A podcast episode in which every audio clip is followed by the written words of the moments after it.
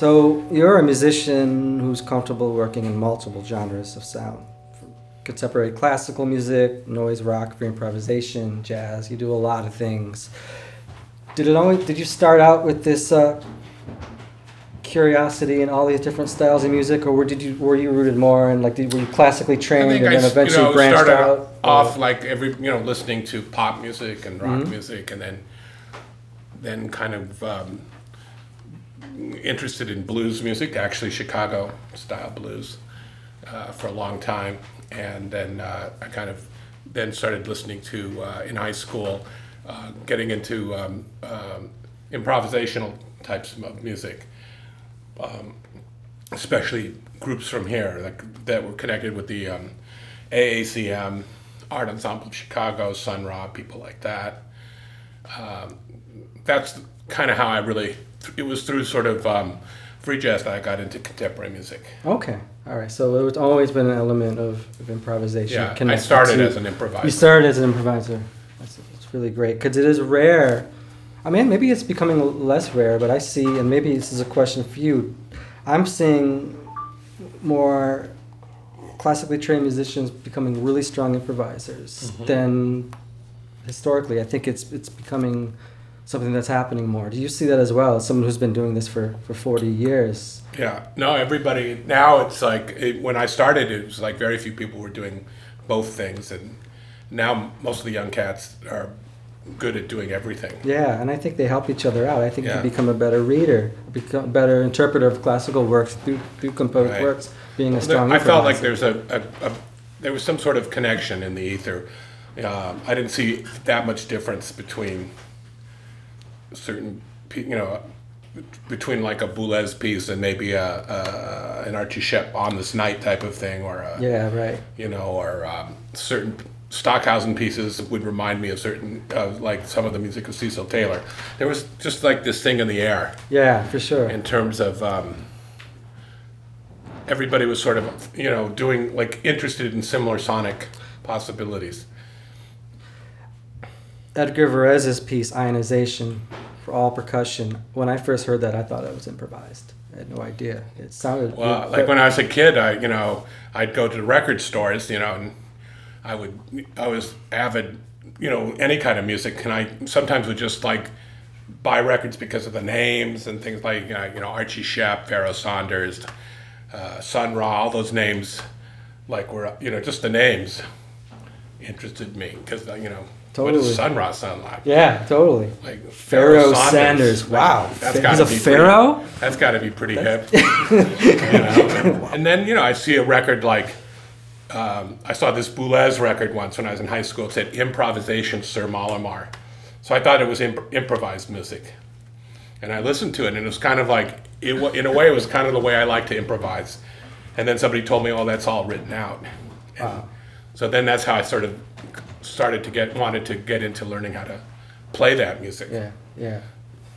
So you were born in Brooklyn, correct? Yeah. But you didn't grow up in New York. I moved to um, Hollywood like when I was three. Okay. Um, how did you find percussion? How was that? What was your musical household, or was there a, No, a, a no, no. I was completely came from a non-musical household. interesting? But you know, as young, I started you know getting into it by, as I said, listening to you know people like uh, Mitch Mitchell or Ginger Baker, and then people like Sam Belo and Francis um, uh, Sam Lay, um, Buddy Miles, people like that. You know, blues drummers, uh, Mick Fleetwood, and then from there to jazz drummers and Fantastic. and then you know, um, I would hear people like um, Barry Altschul, who had a huge setup. It wasn't just drum set; it was like all kinds of percussion. And I realized, uh, you know, and and and I then I would see pieces like by Stockhausen or, or people that also used similar, you know, huge percussion setups. Yeah. And exploring colors and things like that. So it was it all seemed like a natural progression. Was there any memorable, I don't know, experience or particularly maybe a live concert that kind of set you on the path to want to devote your life to doing this? Uh, yeah, there, um, I mean, there Chick- must have been multiple, but was there any in, in particular like that really oh, the out? first time I saw Chick Corea, Okay. he had a band called Circle with Anthony Braxton, Barry Altschul, and Dave Holland. And when I first saw them, they were completely playing free, no charts. They didn't play tunes. Um, you know, they just completely played free. And it was the first time I ever saw a kind of uh, virtuoso saxophonist. Braxton, you know, was, you know, this would have been 69 or 68. You know, he was like at his form, top of his form. And, and I have, have to say that that was like a, that seeing that at the Lighthouse. And I was too young to even go in. I saw it through the window. And, Wow. Yeah. and it totally uh, changed my life forever.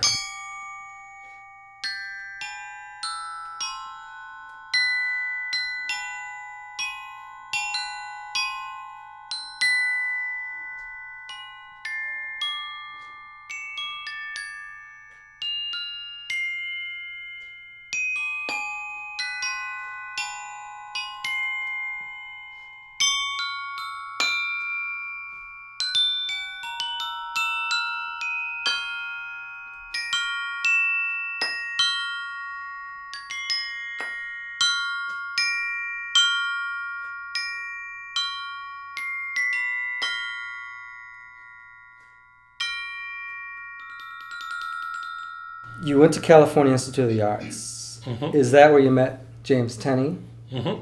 So James Tenney was the per- uh, composer who performed the second piece that that William played tonight.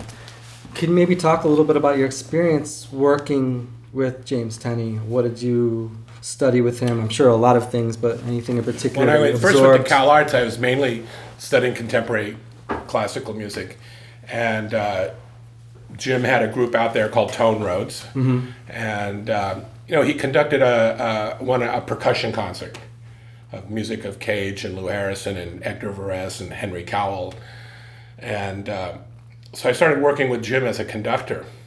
Oh, you know and then also i started to play his music. And then i moved to toronto and finished school at york. And jim moved there. I became his i, I ended up being his roommate. Oh, wow. and so i ended up working with jim quite a bit and was he he was as the one that really encouraged me to s- start Is he uh, the reason they're laughing? Because I asked, "How is he as a roommate? Is he okay? Was he okay as a roommate?" i mean was i okay as a roommate? Oh, wait. So you you finished at York, but but James came with you. i to basically got kicked out of cal arts i mean i was going but i wasn't um, taking the t- proper classes to graduate and then after a while i stopped paying tuition and i was just playing in the percussion ensemble and eventually So they kicked you out for not. They said that I was on, you know, I got called into the office and they said I was on private property and I owed them all this money. And, and so that was that. And then I kind of joined the band. I joined like a band at that time. It was, uh, You Mystic joined Oingo Boingo, right? Oingo Boingo. Cool, And so I dropped out of college to be in this band for a while. cool, awesome. And they were also interested in the same kind of things I was interested in at the time. You know, everything from like world music to Duke Ellington to Stéphane Grappelli to Albert Ayler to uh, Prokofiev. Sure. Wow. A lot of influences. And were you playing drum set with them or percussion? At that time. I was the Doing drummer. drum set. Very cool. Excellent. Um, I wouldn't mind for a minute talking about uh, your relationship with Roscoe Mitchell. This piece that you performed tonight that was really beautiful. You also performed it at the MCA in 2015. There was a, um, a an exhibition at the at that museum of I guess of art from you know things going on in the '60s from that period, and one of the things they did a whole two days of stuff of Roscoe Mitchell's, and so Roscoe put together a. I'd been playing with Roscoe already for a while, and Roscoe put together a band with like Tyshawn Sorey and um, Craig Taborn, myself, Hugh Ragin, I guess, Tani Tabbal. Um, and um, it was like a large band, and we did two kinds of concerts. One concert on his percussion setup that he used to use in the art ensemble, and then another concert of um, new pieces that he was writing for this thing. And that's where the um, Bells for the South Side came out. We made a record. We also made a record there as well for ECM. Now, this piece that you played tonight, did you perform this exact piece in a trio setting? Or No, did, no. This Okay. this piece is different. This is bells for New Orleans. Bells for New Orleans. So this was okay. kind of written uh, after the the um, hurricane. Got it. Uh, okay. So sort of a in honor, you know, you know, it was in recognition Oh, of that. Katrina. And I recorded this. This was the first thing I recorded for Roscoe uh, on a RogueArt. Oh, But when we okay. came here, um, all the music was this music for the bells for the South Side. Got it. So it was all more related to his experiences here in Chicago. So I misspoke earlier. I announced this piece as bells for the bells for the South Side. This is Right. bells This is bells for New Orleans. for New Orleans. Sorry about that. Okay. But this piece Excellent. was written for me. Excellent. Um, I also saw that you recorded a large group piece with Roscoe at Mills. last year we recorded you know he's been um, doing a really interesting thing where he, he was playing in a trio with craig taborn and this drummer from england. It was a trio i can't remember the name of the drummer. And they were improvisations. And then what he did was he had the transcript he had the improvisations transcribed. And then from the transcription of those improvisations he then orchestrated them for an orchestra. Wow. Okay. So it was a really interesting way of working Now he was conducting. Was he also No, performing? Roscoe was playing. Uh, there was another conductor Okay. in, in the ensemble, but he brought in people like myself and some other people. Besides all the written material, there were areas to improvise in. Okay. How large was the ensemble, roughly? 23 instruments. 23. Wow. And that all got recorded, and that recording is available. That recording is it just came out. Just came out. And it's little Littlefield, is it Roscoe yeah. Mitchell's? And then we did a, a year before that. We did a, a, a, another orchestra recording uh, of the same idea, taking uh, transcriptions of this trio with Craig Taborn, Roscoe, and a drummer from England whose name I can't remember. But he actually played on that when we played at MCA. That drummer came out. So there was actually four drummers. There was me, Tyshawn, the drummer from England, and Tony Tabbal. Wow. Fantastic. Um, moving on, you're really well known for the realization of other people's works, but you haven't really composed your own stuff so much. No, I'm not a composer at all. Why not? What is it? That's my name. Why not? Or you can call me That's what I'm saying. Why not? Do you need another or beer? you- I was asking you another Guillermo question. Porque no.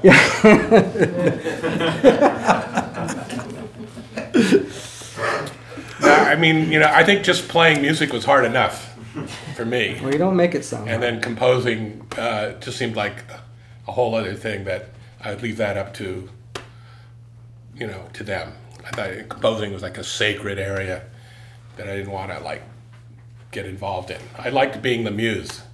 Any influences outside of the world of sound, for example, visual art, sculpture, painting? that- Um, that- yeah, people like um, Philip Guston, yep, and. Rothko, um, Rauschenberg, a lot of those guys. Um, with, uh, you know, I loved a lot of that art, and a lot of the composers I worked with, like people like Earle Brown, who was into Calder. Feldman was into Guston and to Absolutely, Rothko. Uh, Cage was into all kinds of things. Feldman was also into rugs. So, you know, for me to, when I was learning their music and working with those composers, it was important to know the artwork that was influencing them. Because they were, they were more in, influenced by what was going on in the, in the art world than they were sometimes even in Big the time, music world. big time. In fact, I was reading a Feldman book, and he talks about that the only audience for their concerts were painters and dancers, like in the early days. Well, a lot of times, like back in that in the '70s, like when I played with Steve Reich, uh, we played in art galleries. We didn't Oh. play in normal music venues. Oh yeah, right, right, right. Fantastic. Maybe one or two more questions, and I'll open it up to the audience, see if they have any questions. But I wanted to ask you a question about the Bay Area, and I wanted to ask you how you feel it's changed since you first moved there to now. And as someone who's also teaches at Mills College, would you tell your students now that it's a creative place to try to build something now? Because I mean, last time I was there, I, mean, I love the city, but it seems to be getting so outrageously expensive out there. How does one move to a city like that I mean- and try to? I think people, um, you know, people, you know, if they're dedicated enough, you know, you you uh, and you want to somehow be an artist, whether it's you know visual, music, that you you make it happen Yeah, somehow, you even figure if you're out. Um, uh, doing it against gigantic odds. I mean, it's always been like that. Yeah, uh, So you know, it's just I, I, for me, it's like there's it's still a creative scene. There's still people figure out places to play. There's house. There's way, definitely ways of Ways of making of it making work. Making it work. You just have to you know figure it out. All right. But um, I don't discourage them at all. If that's you know for me, you know I've been all over the world. I still get home. You know I still want to go back Yeah. to Right. California. Yeah. Jump in that ocean, right? Like maybe tomorrow.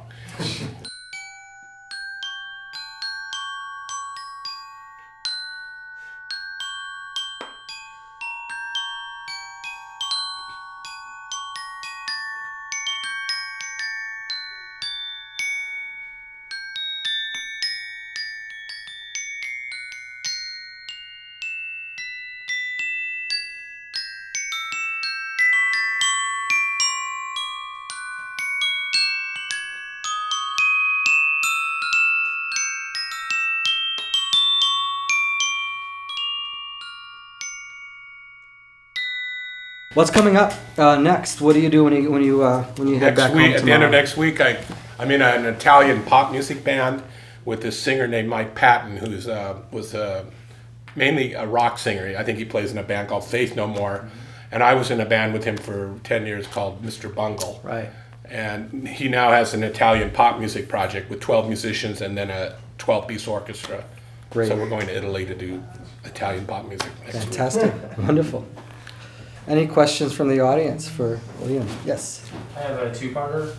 Um, early on in the interview, you mentioned a composed record uh, by someone named Boulez. Boulez, Pierre Boulez, who's a French composer Okay. that came sort of out of that Schoenberg school of music, the 12 tone.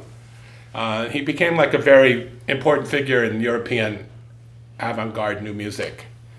Uh, and he did this big orchestra piece called Pli selon pli. Within it, there were two short movements called Improvisations sur Mallarmé, Marlamé after the poet. And, you know, his music was totally written out, but when you listen to his music, like the Marteau, sans maître, and stuff like that, it to me does sound spontaneous. It almost sounds improvised. Yeah. Absolutely. And so he was doing something that when I was in high school caught my ear. And then when I saw that it was all composed, I was like, that even interested me more. Interesting. Very cool. Was there a second part Yeah, to the? so you had said that record um, sounded like the way you like to improvise. Yeah. And as someone who really um, adores the way you improvise, could you? It's hard to put into words and almost an impossible question, but what is the way you like to improvise? Well, I'm kind of into sound, you know, like I'm more, I kind of into into timbre, into sound, as just sound, um, and the way it's orga- organized and orchestrated in terms of um, timbre is very important to me. And I thought, I think that both people in the in the improvised music world and people coming out of the new music world were also very interested in just pure sound and the way it could be organized in different ways. And um, but you know, as a kid, I was really totally taken by improvised music. And then you know, I would hear buy a record like I don't know if you know Archie Shepp's on this night, but the first piece on that record was with a soprano, and it's pretty much through composed piece, and he's using sort of um, an atonal twelve tone language. So um, I was always interested in music that was um, kind of pointillistic, maybe didn't have a tonal center, that sometimes didn't have like a, a, recur- a recurring rhythm or a steady pulse. And I felt I found that in both the, I could find that mu- the kind of music, whether I was listening to Cecil Taylor or Archie Shepp or, or um, like the early um, circle records, as Sure. well as I could find that similar idea of abstract expressionism in in sound with people like John Cage or Mort Absolutely. I, I, even though they were coming completely different backgrounds. No, absolutely. And what's really exciting to me is I was introduced to the work of Anthony Braxton, great American composer, multi-reedist, visionary from Chicago. From Chicago. Um, and I heard Webern later, but after exploring the works of Webern, I heard I heard some of his ideas and Braxton's music. So Well, this I mean, is this cross. again, you know, I got to know Braxton really well. The, the, the great thing for me was being a, you know, connected with Mills College. I got to meet a lot of my heroes that I, when I was, you know, that when I was in high school, I, th- I thought I would never get to play with Anthony Braxton. I would never get to work with Roscoe Mitchell uh, or Cecil Taylor, and I I ended up getting to work with those people in later Fantastic. on. Yeah. But um, uh, you know, like Braxton, you know, you, you talk to him, like his fa- one of his favorite composers is is Stockhausen, Correct. Absolutely. and he was always into Stockhausen, as much as he was into Charlie Parker. I mean, they were both important figures for him. Absolutely. Absolutely. So for me, you know, it was all about sound, about music, and about this About thing. ideas, really. And uh, and it seemed like everybody was sort of in some weird way on the same page. I don't Yeah. know why I thought that, but but as I said, also, you know, I just would buy records, you know, without knowing what I was going to get, and it would be sometimes just like as the Boulez record had the word improvisation in it, so I that's why I bought that record. I mean, I bought. As I said, Archie Shepp records just because I thought Archie Shepp was the coolest name. It's a. Ever. It's one of the cool. I mean, maybe maybe Thelonious Monk is a cool. Thelonious name, Monk, but another that's- an I mean, incredible they're name, both. you know. and what I would I would find. I thought jazz these guys had like a publicist or something like that. you know, you couldn't come up with a better name and and any and music that or better music. pretty much. Any other questions for for William? Yes. Yes, I would like you to talk a little bit about your collaboration with pianist Chris Brown, how Mm. it came about, and what it has brought to you as a musician. Chris Brown. Um, I was introduced to Chris Brown by this uh, saxoph- uh, reed player named Peter Kuhn, um, who was living on the west, had been living in New York and had worked with um, a lot of free improvisers. And he knew Chris from, from Santa Cruz, UC Santa Cruz, the university there. And he hooked, he hooked me up like in 1981 with Chris doing an improv. And at that time, Chris was was really into building these electroacoustic instruments uh, but he was also totally into improvising. So it was through Peter that I first met Peter, and we started improvising together. And uh, and then um, Larry Ochs had seen me work. I had done. A, I'd been touring with a composer named Ioannis Xenakis, like in 1981 or 82. Larry Ochs from the Rova Saxophone Quartet saw me play, and then he wanted to do something with me because he was interested in that. And um, and I suggested that well maybe if we form this group, let's get Chris because he was into using doing making his own electronics, writing his own software, building his own instruments, and also was a killer improviser on the pianist on as a piano player. And so um, Absolutely. so we formed this little group called Room, and then later on we got hooked up with Glenn Spearman, and we had a, a double trio. So I bet Chris is one of my. I've been working with Chris since 1981, and we even played here a few years ago at the Constellation with a German saxophonist named Frank Gratkowski. Oh right. Yep. Very cool. Any other questions? Um, Just wondering if you, if you ever look for uh, unique acoustic spaces and do they inspire you, the sound of the space? And I guess I'm asking that because like in San Francisco, and on the other side of the Golden Gate Bridge, there's, you know, the hills overlooking the Pacific, they have these old, like uh, Spanish, I mean, um, yeah, civil, um, the, um, Like missile silos and yeah, things yeah, like yeah. This, the war, you know. Yeah, the they late built, 19th um, century. These, you know, during World War II, they built like all these bunkers and Yeah. stuff up there to protect us from, you know, from the other. Right. whatever that was, you know. And uh, I have done concerts there. I just recently um, played in a giant abandoned water tank, metal water tank in Colorado um, that the sound artist had found, maybe 100 feet high, um, giant steel, big, huge water tank. And Was it filled with water? uh, you know, it was never filled with water because they had built it on a mound of dirt that they realized if they had filled it up with water, it would have crashed down. So they abandoned it like 40 years ago. So they built this structure and never used it. They never used it, and then it ended up being a hangout for teenagers. And eventually, a sound artist found it, and so they invited me to do a similar concert uh, inside the tank. And they also had a professional recording studio outside, and they also put up a Meyer sound system on the hills around it, so people could either hear the concert in the tank or um, outside. And I also worked with a lot of local drummers, and we did a piece by Pauline Oliveros where we actually uh, me and six other drummers uh, played the tank, Oh, cool. uh, uh, doing this sort of single roll stroke med- meditation.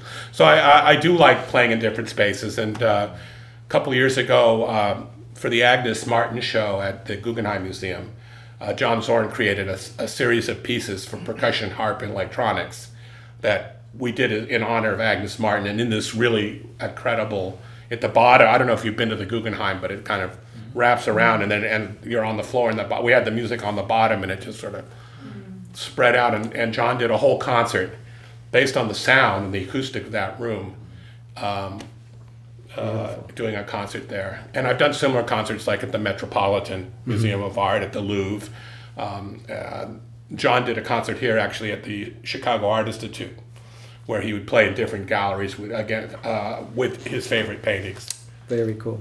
Yeah, really cool. so yes, um, I'm always interested in that. I just did a thing um, at the Sutro Baths in San Francisco. I don't know if you know these. There used to be a giant outdoor swimming pool right on the ocean that got destroyed during the earthquake, but now it's sort of abandoned Oh, wow. quarries and stuff like that. And I did a piece for 90 drummers there by John Luther Adams outdoors. And um, I'm doing another thing re- with this um, um, First Nations composer is writing a piece for percussion to be played in this outdoor park. So cool. Fantastic. Great. Wonderful. And then just, I don't know if you knew about two or three years ago, there was a uh, tribute done to Pierre Boulez uh, here. Oh. Chicago Symphony Orchestra did it. It was really, really great. I mean, you know, one of the first Varese records I ever bought was Arcana with um, George Solti and the Chicago Symphony. I mean, it was, you know, made in the 50s. Yeah. you know, when no one was playing Varese, and you know, Chicago Symphony, this we're, we're, we're doing it. Yeah. So um, yeah, I have a bunch of Varese records done, uh, recorded by the Chicago Symphony. Uh, Chicago's always been like a hub for, I think, for new music. There was also a composer that wrote a lot of p- some pieces for me, uh, named Ralph Shapey, who used to live is from Chicago and taught at the University of Chicago. He was not only a great composer, but he was a very important person as a conductor and and presenting a lot of new music to Chicago audiences. And he was a really interesting man. And so I worked with him. Like circular loops or something like loops, something with the word loops in it. You mean Ralph's? Yeah.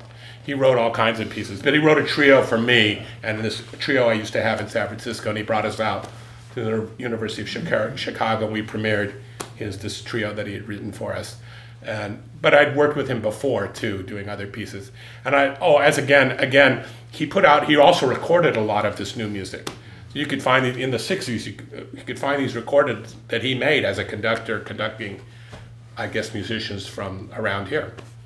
But I felt like he was on another really kind of a key figure in the new music scene here in Chicago.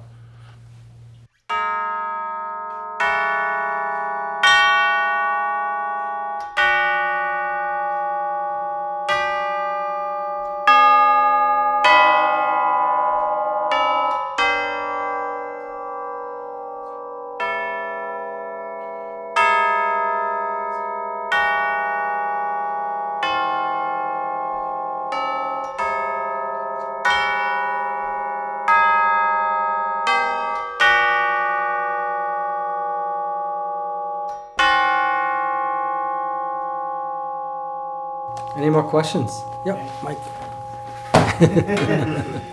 Uh, I, I'm really happy you played that James Tenney piece. I, I really love that. And I first heard it on that really great record that you put out. Um, I forget who, someone on the East Coast where it came in that um, amazing wooden box. you know? Oh yeah, um, I'd never done a, a solo, even though all these composers over the years have written pieces for me.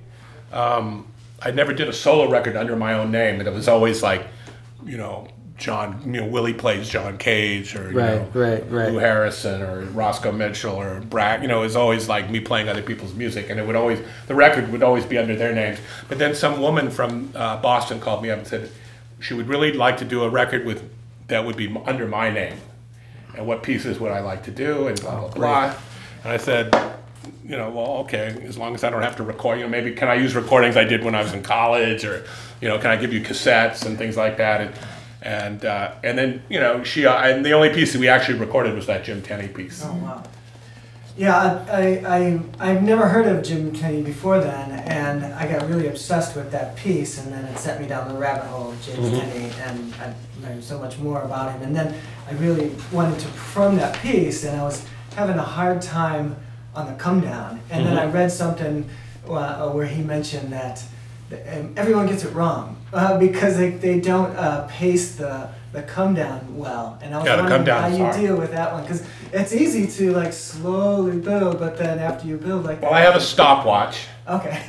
and and I kind of use the stopwatch as where I'm going to peak, and then using it also how to go down. okay. Um, so yeah, I use a stopwatch for it, and you know I've done it for a while. So yeah, that's is the hardest part. I've always, you know, the thing about that piece is that it wasn't written for Tam Tam. Jim Tenney wrote a series of pieces that he called postcard pieces, and they were pieces that he would write on a postcard for a friend, a performer, and then he would just mail it, put it in the mail, and mail it to them. So this piece that he, he, he did was written for my teacher. And it was called, oh, we didn't have the, the name of this piece is called Never Having Written a Note for Percussion. So this was his first percussion piece. And all it is, is a, I don't know if you know, you know, I mean, now we're going to get technical. It's a crescendo. I don't know if you know what that looks like in, in sheet music, but it, you know, it's like a sideways V that goes like, you know, like that. And then a decrescendo. Right. with Don't a- forget the fermata though in the middle. and then there's like a, a fermata in the middle, and then a whole note with a with a roll sign over it. So all he meant was he he wrote a piece, a long roll that starts really quiet, gets really loud, and then gets real quiet again. So it was sort of my one my idea just to do it on Tam Tam. But I've done this piece um, like I did it with a rock band. I did it with Sonic Youth. We did it with a whole band doing it. Oh yeah. I heard that. So it could be done um, on a drum. It could. I did it with like a with a good- you know with a basically a noise band. Um, so it, it can be done on any instrument. Right. It's just I think on the postcard you kind of drew. On on the postcard, all it is is a crescendo and a decrescendo with a roll with a whole note, of roll in the middle with a fermata that says very Could you long. maybe play it one more time for everybody? we've got we've all got time, right? Maybe like a longer version of it. But and he wrote a series of pieces. He wrote one for solo violin. He wrote one for Buell Neidlinger. I don't know if you guys, you know, for the jazz guys here, you know, Buell was like one of the first bass players that ever played with Cecil Taylor, but he was also the principal bass player of the Boston Symphony. Uh, he wrote a piece called Beast for him. Um, he wrote one for Simone Forti, a dance piece. He, he wrote a harp one. And so he wrote, and he just made these on postcards, and then he would mail them. And then a little publishing company eventually published, made a, you know, duplicated them Sure, the postcard. as postcards. Yeah. Um, the other only difference, some of them, the tam tam piece and the violin piece, are what he calls koans. Yeah.